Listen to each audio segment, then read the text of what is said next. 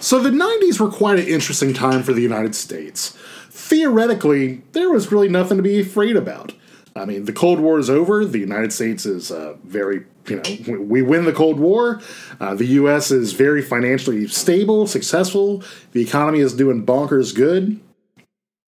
And yet, there are some considerations to think about. There are two primary sources uh, this this week. Um, one I really want you to focus more than the other. Uh, the first primary source is Proposition 187, basically talking about what can happen for legal aliens within the United States. Uh, this is a very controversial law within California, basically saying, you know, what can and can't legal and illegal immigrants do. Uh, this is one of those considerations that really gets pushed after the Cold War because theoretically there's nothing to worry about, but people still figured out ways to worry. Other thing I want you to look at, though, the thing I want you to focus more upon, is Bill Clinton's State of the Union address in 1995. Um, Clinton suffers a very large uh, midterm uh, election, I don't want to say failure, but uh, it's a big sea change. Republicans come in very hard in the 1994 uh, midterm elections. You actually have a Republican Speaker of the House for the first time in like 40 years. And Clinton sees this as um, kind of a condemnation of him. And so in this speech, he's pretty much saying, hey, I'm going to do all sorts of changes that are very conservative. In fact, some have argued that Bill Clinton is the most successful Republican president of all time. And look at the things he's talking about.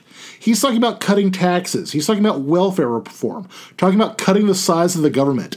He's really um, he's noticing the sea change. He's noticing that wow, Republicans just won a huge election. I need to pivot so I can really start leaning from the center, ruling from the center, really pushing this. And the other thing I want you to notice, something that we really haven't had in this course for a while, is a total absence of the Cold War. I mean, there is really no overlying threat here. You know, there's no overlying, you know, international, oh my God, apocalyptic something we have to worry about.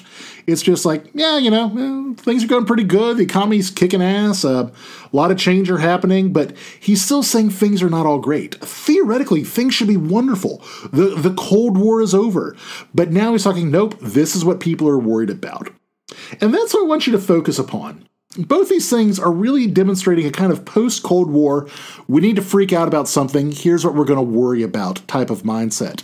How is that demonstrated? You know, how are these things reflecting a change in the voters? And as we've seen, I mean, the voters, for the first time in 40 years, vote a Republican, you know, uh, House majority. That's a really big deal, particularly uh, considering since after World War II, you hadn't had a Republican um, House majority.